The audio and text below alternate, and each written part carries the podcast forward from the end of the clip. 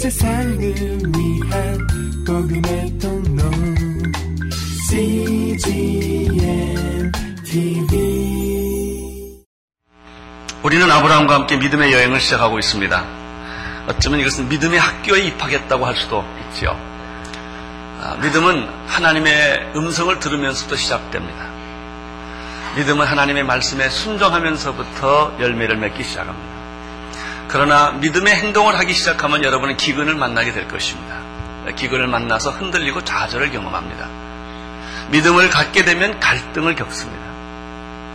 어떻게 이 갈등을 극복해내느냐가 믿음의 열쇠가 되는 것이죠. 믿음을 계속 여러분이 갖게 되면은 갈등도 겪고 기근도 만나지만 새로운 세계를 보게 됩니다. 그래서 내가 지금도 한, 지금 한 번도 경험해보지 못했던 새로운 세계에 들어가게 됩니다. 믿음을 갖게 되면 위기 때 손해 볼지라도 행동하는 모험을 합니다. 이것이 믿음입니다. 믿음은 계산하는 것이 믿음 아닙니다. 하나님의 뜻이라고 믿으면 아무리 어렵고 위기에 처했다 할지라도 행동을 하는 것이 믿음입니다.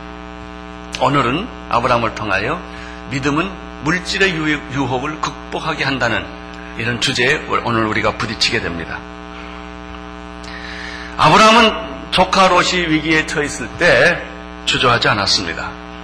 그는 자기의 위험을 생각하지 않았습니다. 자기의 조카 롯을 구원해야 된다고 하는 이 믿음의 결단을 그는 하게 됩니다. 그래서 그는 자기 집에서 길려온 사병, 개인 군대와 같은 것입니다. 318명을 데리고 밤에 막강한 군사력을 가지고 있는 그돌라오멜 동맹군에게 공격을 시도합니다. 놀라운 사실은 이것은 어, 계란을 돌 바위에 던지는 것 같은 전쟁이었음에도 불구하고 놀라운 사실은 어, 아브라함이 승리했다는 사실. 이 믿음은 위기 때 용기를 줍니다.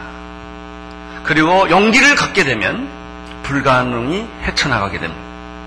이것이 믿음이 주는 축복이요 독특한 역사입니다. 이러한 아브라함의 믿음 때문에 덕을 본 사람이 하나 있었는데 그것은 소돔 왕 베라였습니다. 다 망한 전쟁이었습니다.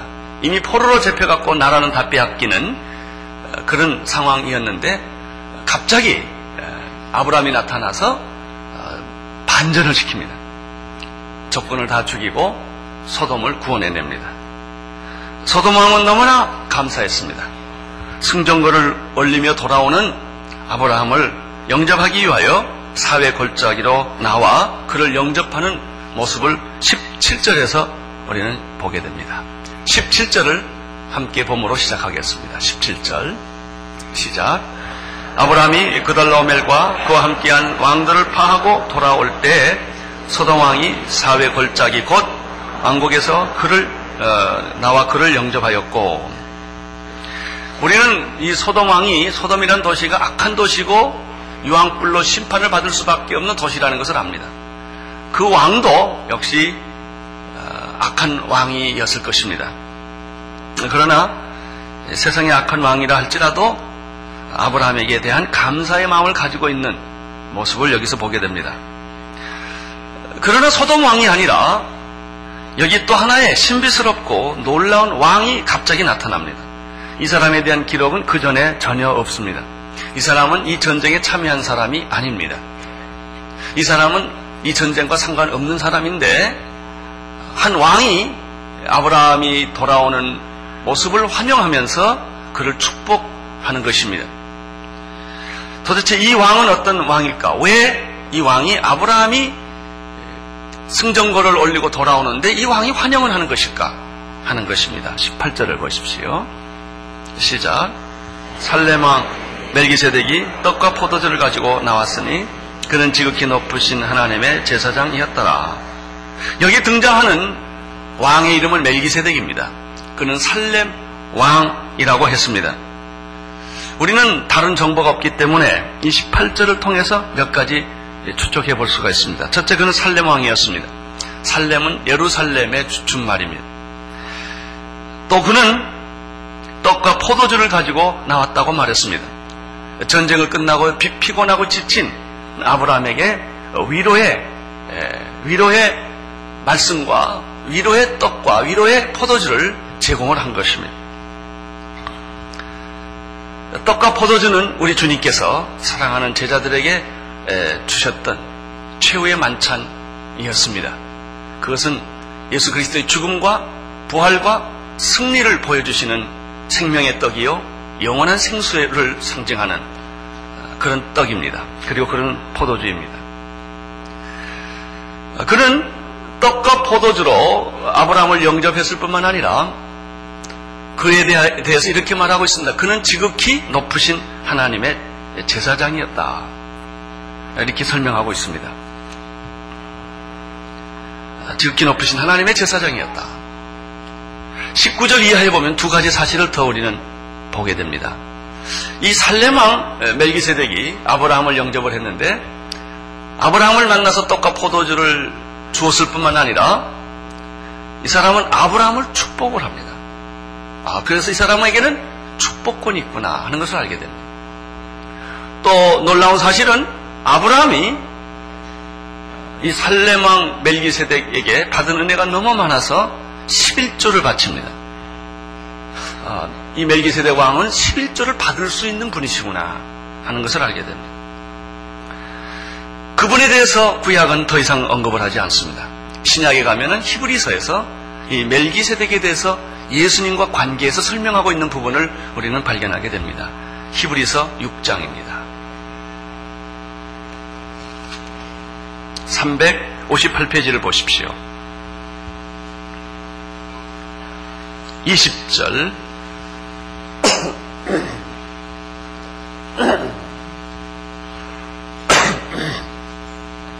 20절 이하 쭉몇 절을 읽겠습니다. 시작. 그리로 앞서가신 예수께서 멜기세덱의 반차를 쫓아 영원의 대제사장이 되어 우리를 위하여 들어가셨느니라. 이 멜기세덱은 살렘왕이요 지극히 높으신 하나님의 제사장이라. 여러 임금을 쳐서 죽이고 돌아오는 아브라함을 만나 복을 빈 자라. 아브라함이 일체 10분의 1을 그에게 나눠주니라.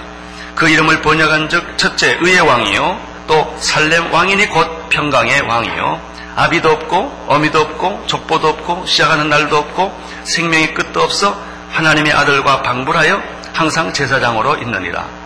이 사람의 어떻게 높은 것을 생각하라. 조상 아브라함이 노량물 중에 좋은 것으로 10분의 1을 저에게 주었느니라. 레이의 아들들 가운데 제사장의 직분을 받는 자들이 율법을 쫓아 아브라함의 허리에서 난 자라도 자기 형제인 백성에게서 10분의 1을 취하라는 명령을 가졌으나 레이 족보에 들지 아니한 멜기세덱은 아브라함에게 10분의 1을 취하고 그 약속을 얻은 자를 위하여 복을 빌었나니 폐 일어나고 낮은 자가 높은 자에게 복을 받느니라. 이 히브리서에 의하면 멜기세덱에 대한 좀 더 자세한 이야기가 나오는데 그는 아비도 없고 어미도 없고 족보도 없고 시작도 없고 그 생명의 끝도 없는 하나님의 아들과 방불한 항상 제사장으로 있는 분이셨다. 6장 마지막 부분에는 예수님이 어, 대제사장이신데 우리를 인류를 구원하시는 대제사장이신데 바로 이 멜기세덱의 반차를 쫓아 영원한 대제사장이 되셨다라고 설명하고 있죠. 여기서 여러분 전체적으로 느끼는 그런 마음은 어떤 것입니까? 예수 이분은 멜기세덱은 결코 한 인간이 아니라는 것입니다. 인간 이상의 어떤 존재라는 사실을 여러분들은 발견하게 됩니다. 이분이 떡과 포도주를 가지고 예수님, 예, 아브라함을 영접하는 것입니다.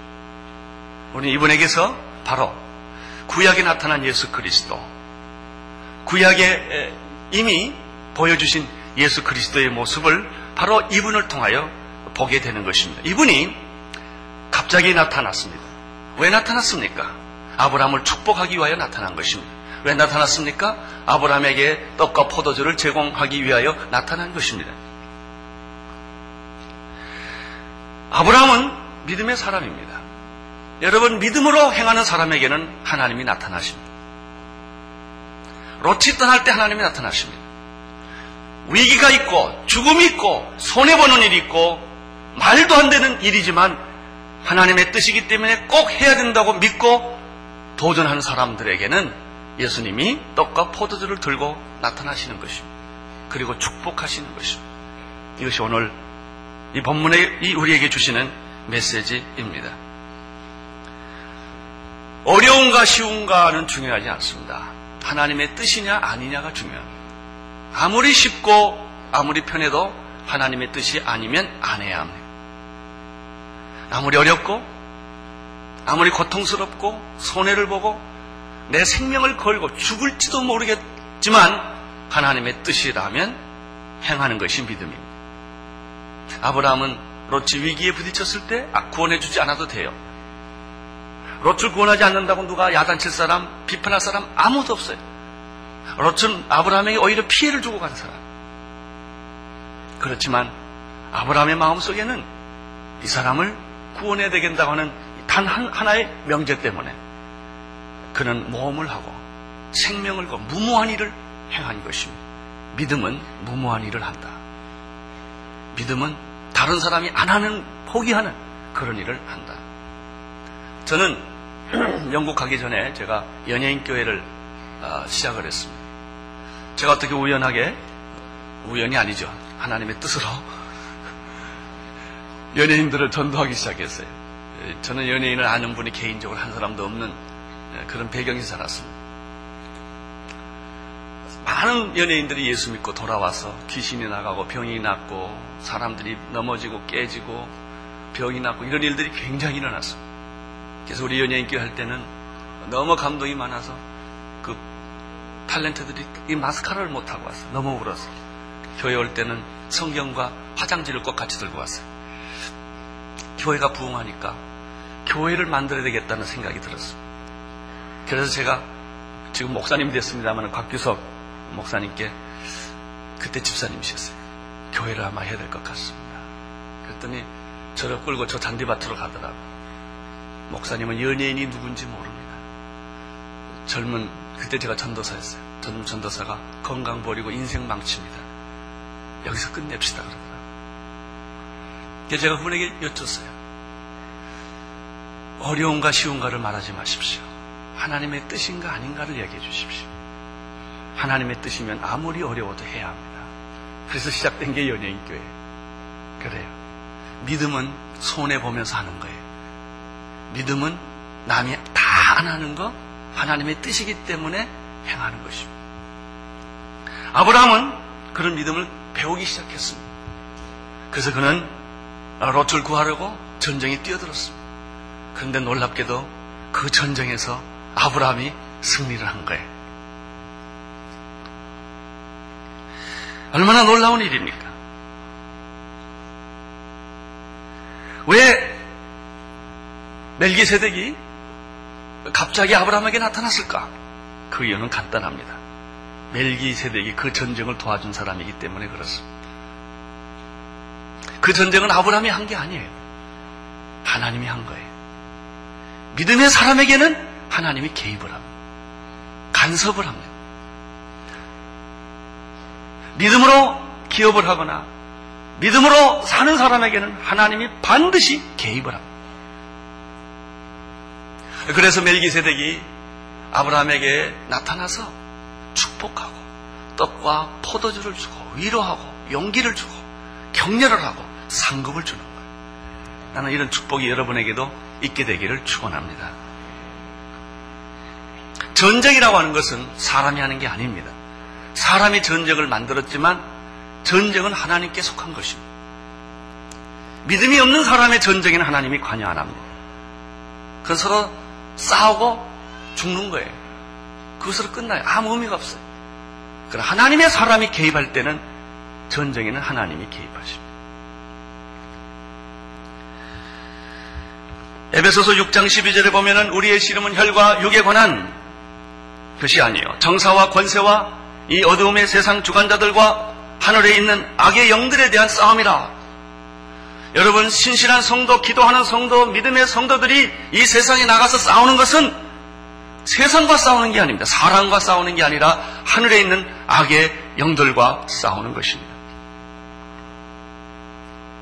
사무엘상 17장 47절에 보면은 다윗이 골리앗과 싸울 때 하는 아주 유명한 말이 있습니다. 골리앗은 당대 장군입니다. 그만큼 큰 거인이 없습니다.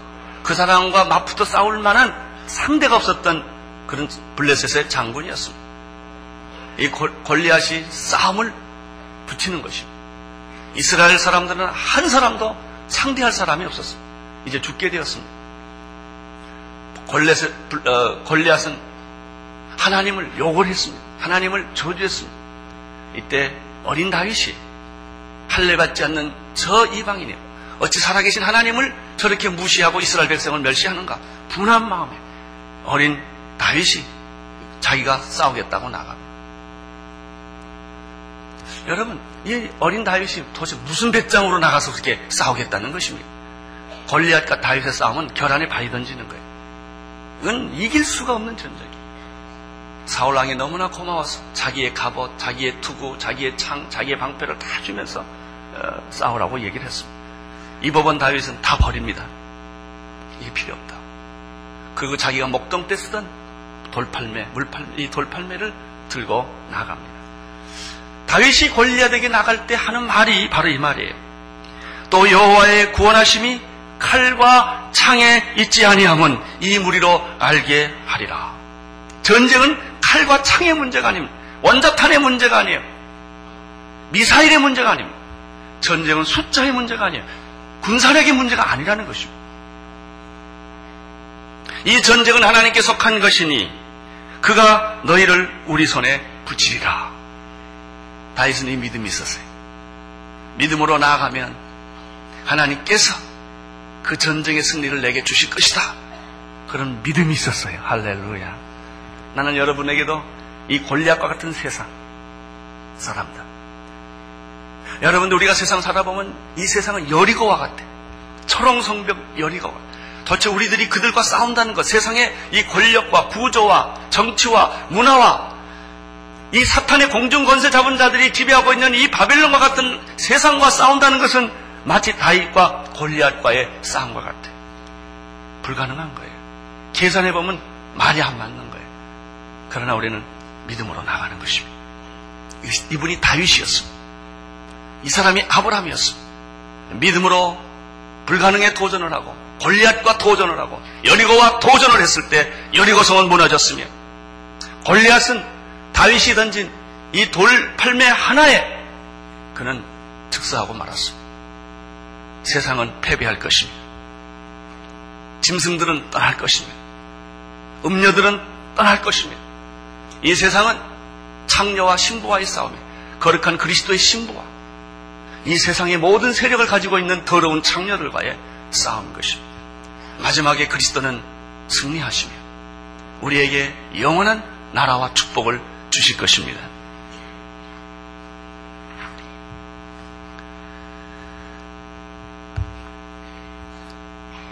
소도망은 세상의 사악한 왕입니다. 아브라함은 이 소도망을 위해 싸운 것은 아니었습니다. 그는 조카 롯을 구원하기 위하여 싸웠는데 그것이 믿음으로 했던 전쟁이기 때문에 하나님이 개입할 것입니다. 사랑하는 성도 여러분, 무엇이든지 믿음으로 하십시오. 하나님을 믿고 신뢰하고 도전하십시오. 그러면 하나님은 그 사건에 개입하십니다. 안 되는 것을 되게 하시고, 없는 것을 있게 하시고, 불가능을 가능하게 하시고, 기적을 베풀어 주시는 줄로 믿습니다. 통일이 어떻게 합니까? 정치력이나 군사력으로는 불가능합니다. 경제적으로 우리가 북한에 그 경제력을 우리가 감당할 능력이 없습니다. 그러나 하나님이 하시면 믿음으로 하면 다 이것이 우리가 이해할 수 없는 방법으로 하나님의 때에 이루어 주실 줄로 믿습니다. 여러분의 가정의 문제는 여러분의 힘으로 여러분의 주변에 있는 사람들의 힘으로는 불가능합니다. 그러나 믿음을 가지고 여러분의 가정의 문제를 하나님 해결해 주십시오 라고 기도할 때 그 문제는 해결될 줄로 믿습니다. 여러분의 자녀들의 문제도 해결될 줄로 믿습니다. 왜? 하나님이 거기에 개입하시기 때문에. 전쟁은 하나님께 속한 것입니다.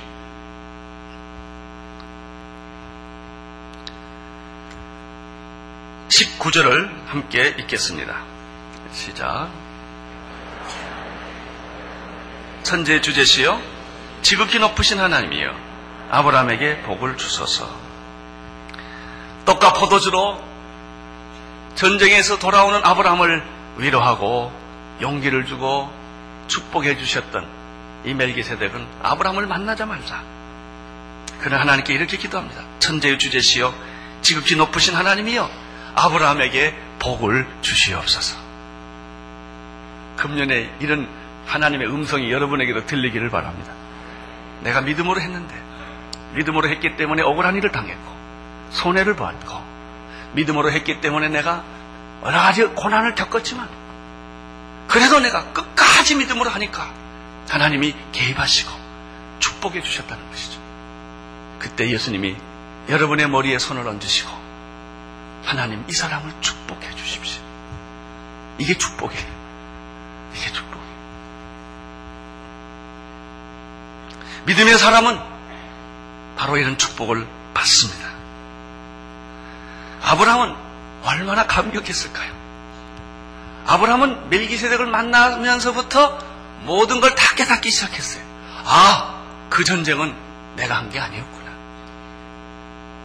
도대체 318명이 어떻게 구달라 올멜의 동맹군을 이길 수가 있겠어요? 소도망도 패해서 도망다니는. 그런데 아브라함이 생각해 보니까 이게 기가 막힌 승리였거든. 아마 그랬을 것 같아. 아브라함은 구달라 동맹군 칼 대개만 해도 넘어졌을 거예요, 그 사람. 자기들끼리 싸워 죽었을 거예요. 어쨌든 기적이 일어난 거예요. 그분이 바로 하나님이었다. 그분이 바로 우리 주 예수 그리스도께서 영적 전쟁의 대장이 되셔서 승리하신 분이 바로 그분이었다는 사실을 아브라함은 깨닫게 됩니다. 그리고 축복해주는 그 축복을 받고 아브라함은 행복, 감격, 그 기가 막힌 말할 수 없는 은혜를 그는 지금 받고 있는 것입니다. 은혜를 받을 때 사람이 갖는 특징은 무엇입니까? 주고 싶은 거예요. 몸도 드리고 싶고, 마음도 드리고 싶고, 뭐, 천 원짜리가 없으면 뭐, 백 원짜리라도 다 드리고 거예요. 이 마음이 은혜를 받으면 사람은 누구든지 마찬가지예요. 은혜를 받으면 갚고 싶은 거예요. 아브라함이 얼마나 은혜를 갚고 싶었겠어요. 20절을 보십시오. 시작.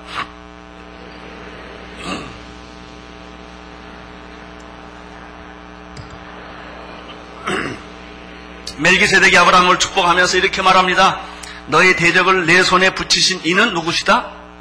하나님. 아직 분명히 나오죠. 전쟁을 하신 분은 내가 아니다. 하나님이었다. 내가 칼을 휘둘렀는데 허공을 휘두를 때 성령께서 그 칼을 내쳐가지고 그 사람 맞게 해줬다 이거예요. 그런 일이 일어난 거예요. 하나님이 하셨다. 그 하나님께 지극히 높으신 그 하나님께 찬송을 드려라. 아브라함은 이 말씀에 순종을 했어요. 그러면 아브라함이 순종한 방법은 무엇입니까?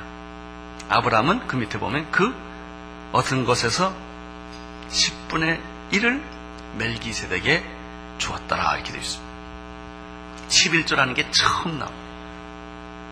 모세오경에 11조가 나오는데요.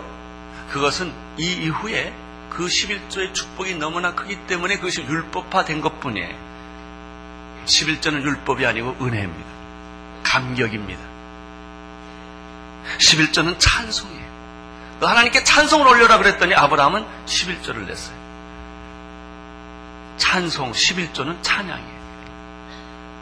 하나님께 드리는 보답이에요.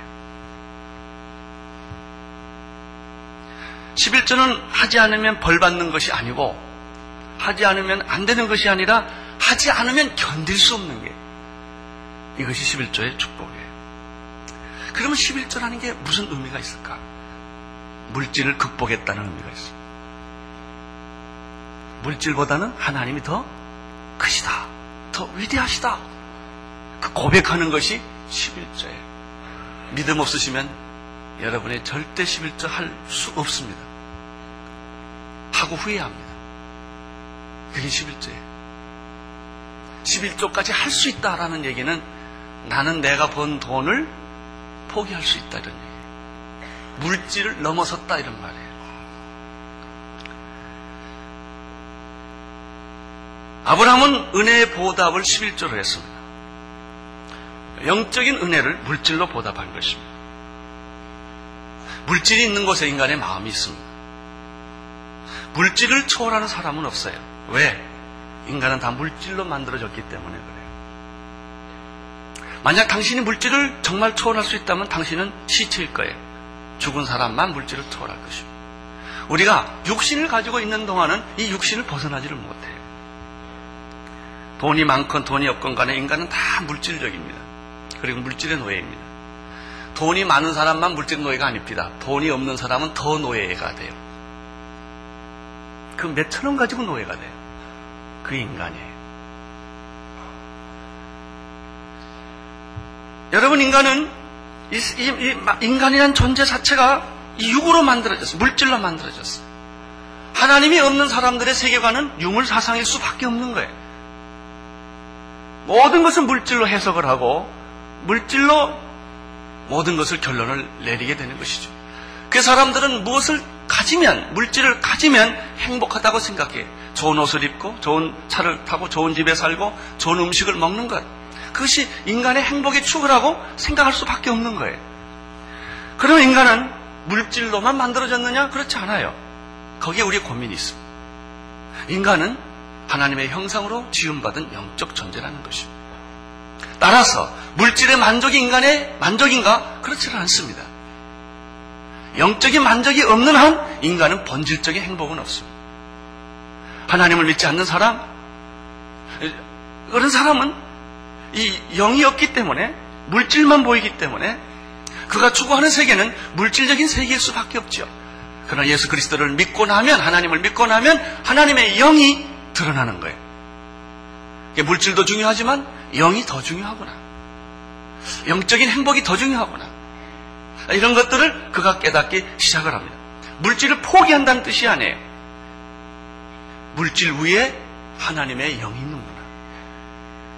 그래서 영적인 존재로, 믿음을 가진 존재로, 하나님을 신뢰하는 더 높은 가치를 갖게 되는 것입니다.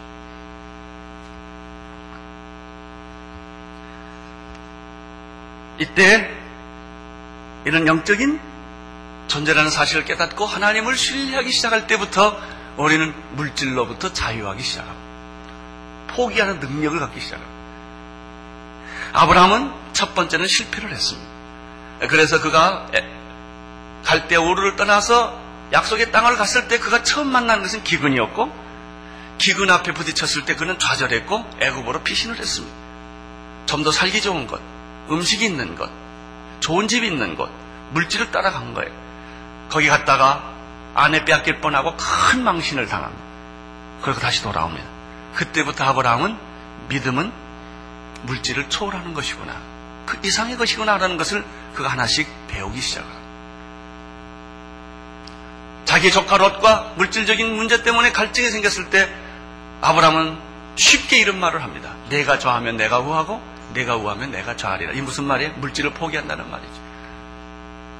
포기할 수 있어요? 쉬운 얘기 아닙니다. 여러분 다 헌금하죠? 여러분 돈 있는 사람이 헌금을 하기, 하 죠. 돈 없는 사람도 헌금하죠. 헌금의 키가 뭔지 아세요? 희생이에요. 희생 없는 헌금은 의미가 없어요. 여러분이 헌금 드릴 때 이것은 내게 희생이 된다. 라고 할 때 그건 물질을 이기는 하나님께 영광을 올리는 가치가 있는. 돈 많은 사람이 있는데 뭐 좀 내는 거, 그 사람은 희생 안 한 거예요. 그냥 돈이 많으니까 조금 한 거예요. 하나님은 액수를 안 보세요. 당신에게 얼마나 희생이 따르느냐를 보세요. 왜? 이것은 당신이 물질을 초월하게 하는, 물질의 종이 되지 않게 하는, 물질의 노예가 되지 않게 하는 믿음의 비밀이기 때문에 그런 것입니다. 물질을 초월해야만 믿음의 세계에 들어가게 됩니다. 21절을 보십시오. 21절 시작. 소동왕이 아브라함에게 이르되 사람은 내게 보내고 물품은 내가 취하리라. 세상 왕을 대표하는 이 소돔은 아브라함에게 은혜를 받고 이렇게 말을 합니다. 내가 얻은 전리품은 다 내 거다. 나는 사람만 데려가면 된다. 그렇게 말을 했어. 소돔왕은 아브라함에게 물질로 보상하기를 원했습니다. 여러분 세상에서 제일 쉽고 간단한 사람은 돈으로 해결하는 사람. 돈 주면 해결하는 사람 있잖아요. 그 사람처럼 쉬운 게 없어요. 세상에 제일 간단한 거는 돈 주고 해결하는 거예요. 돈 주고도 해결 안 되는 사람이 있어요. 영적인 사람이. 소돔은, 소돔 왕은 아브라함의 돈으로 해결하려고 그랬어요. 너무 고마우니까. 22절, 23절을 보십시오. 시작. 아브라함이 소돔 왕에게 이르되 천재 주제시여 지극히 높으신 하나님의 여호와 내가 손을 들어 맹세하노니 네 말이 내가 아브라함을 치붙게 하였다 할까 하여 내 속에 속한 것은 내게 속한 것은 물론 한실이나 신들매라도 내가 취하지 아니하리라. 믿음의 사람 아브라함의 태도는 단호했습니다. 당신의 호의를 거절하겠습니다. 당신이 제공한 물질을 내가 거절하겠습니다. 사람들은 말합니다. 뭐 그럴 거 있냐? 돈이면 다 돈이지.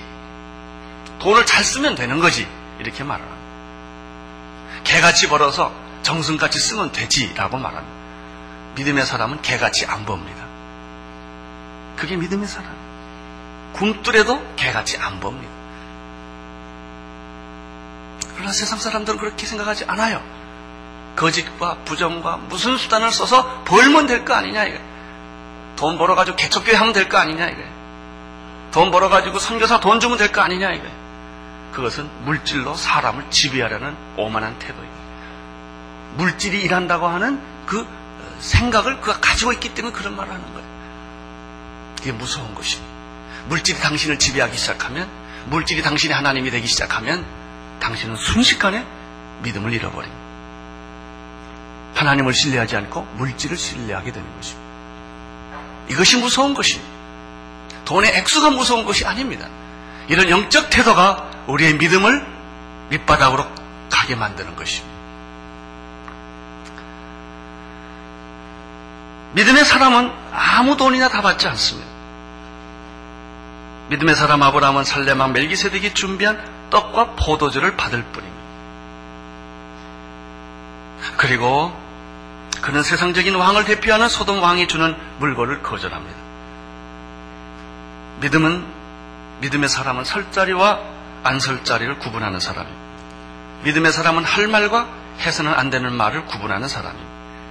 믿음의 사람은 쓸 돈과 써서는 안 되는 돈을 구분하는 사람입니다. 믿음의 사람은 갈 때와 가지 않을 때를 구분하는 사람입니다. 아브라함의 태도는 단호했습니다. 내가 이런 한 장 안 받겠다는 거예요.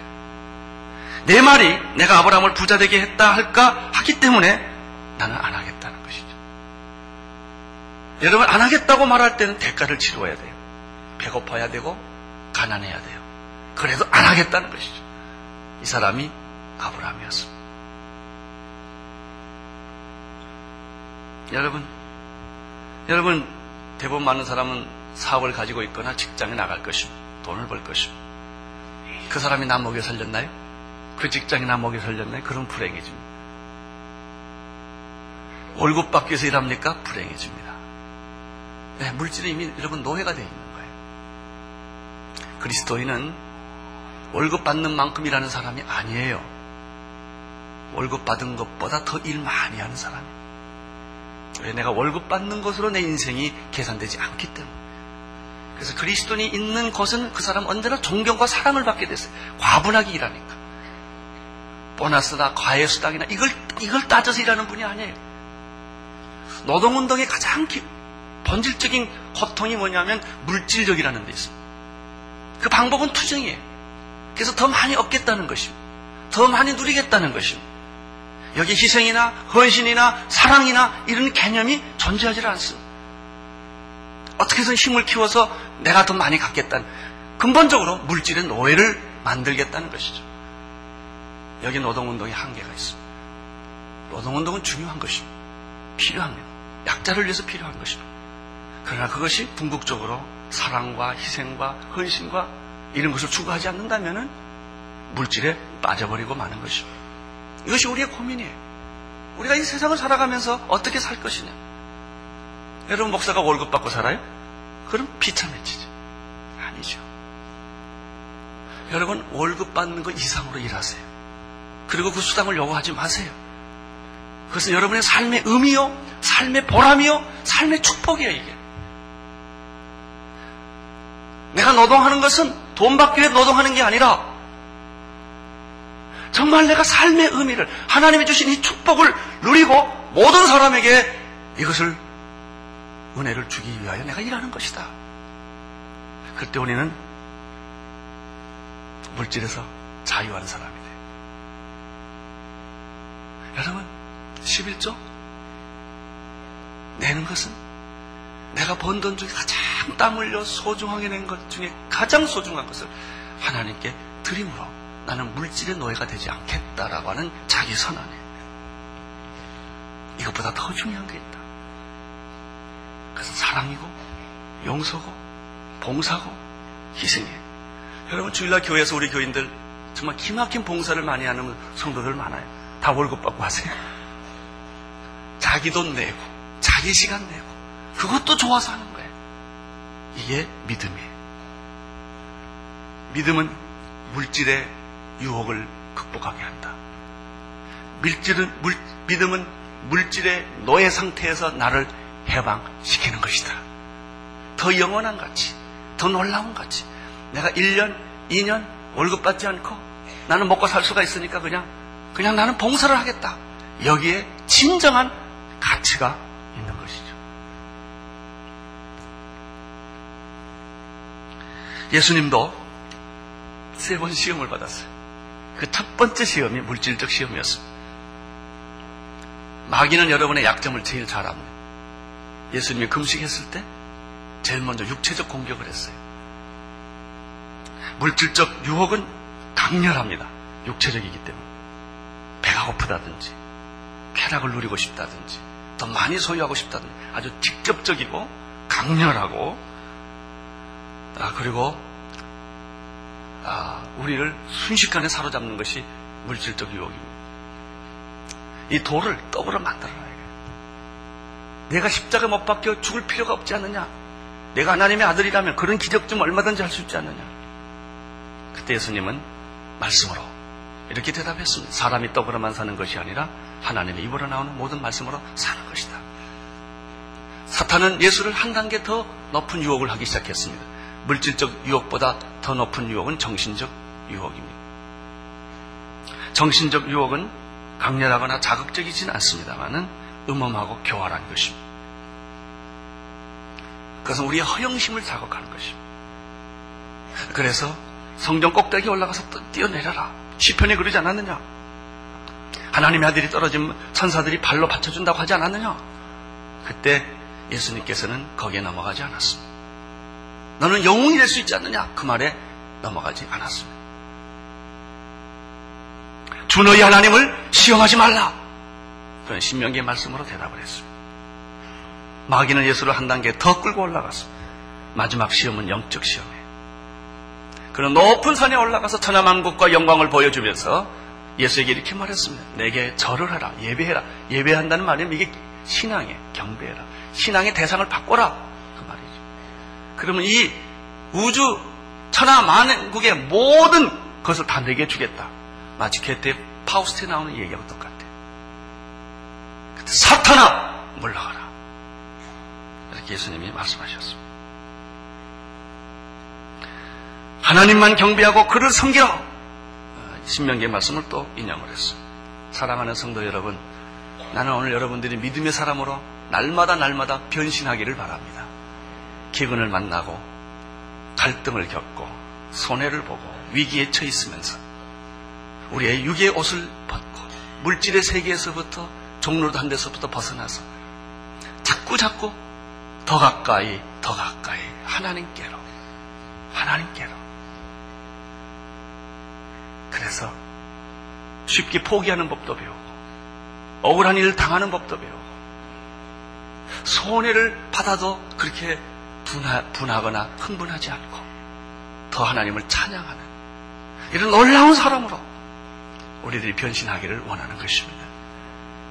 디모데전서 6장 10절 돈을 사랑함이 일만하게 뿌리가 되나니 이것을 사모하는 자들이 미혹을 받아서 믿음에서 떠나 많은 근심으로 자기를 찔렀도다. 돈을 잘 쓰십시오. 그러나 돈을 섬기지는 마십시오. 여러분, 돈을 많이 버십시오. 그러나, 돈에 종은되지 마십시오. 물질을 넘어서십시오. 우리는 하나님을 위해 사는 사람들이지, 물질을 위해 사는 사람들이 아닙니다. 기도하겠습니다. 하나님 아버지, 우리 사랑하는 성도님들에게 믿음으로 사는 비밀과 비결을 배우게 하여 주시고 물질에 자유하게 하시고 아무리 많은 물질의 축복을 준다 할지라도 물질의 노예가 되지 않게 하옵소서. 무엇을 먹을까, 무엇을 마실까, 무엇을 입을까 염려하지 말라. 이 모든 것은 이방인들이 구하는 것이요. 너희는 먼저 그 나라와 그 일을 구하라. 그리하면 이 모든 것을 너희에게 더하여 주시리라. 주님, 이 말씀이 오늘 우리에게 임하게 하옵소서. 예수님 이름으로 기도합니다. 세상을 위한 복음의 통로 CGM TV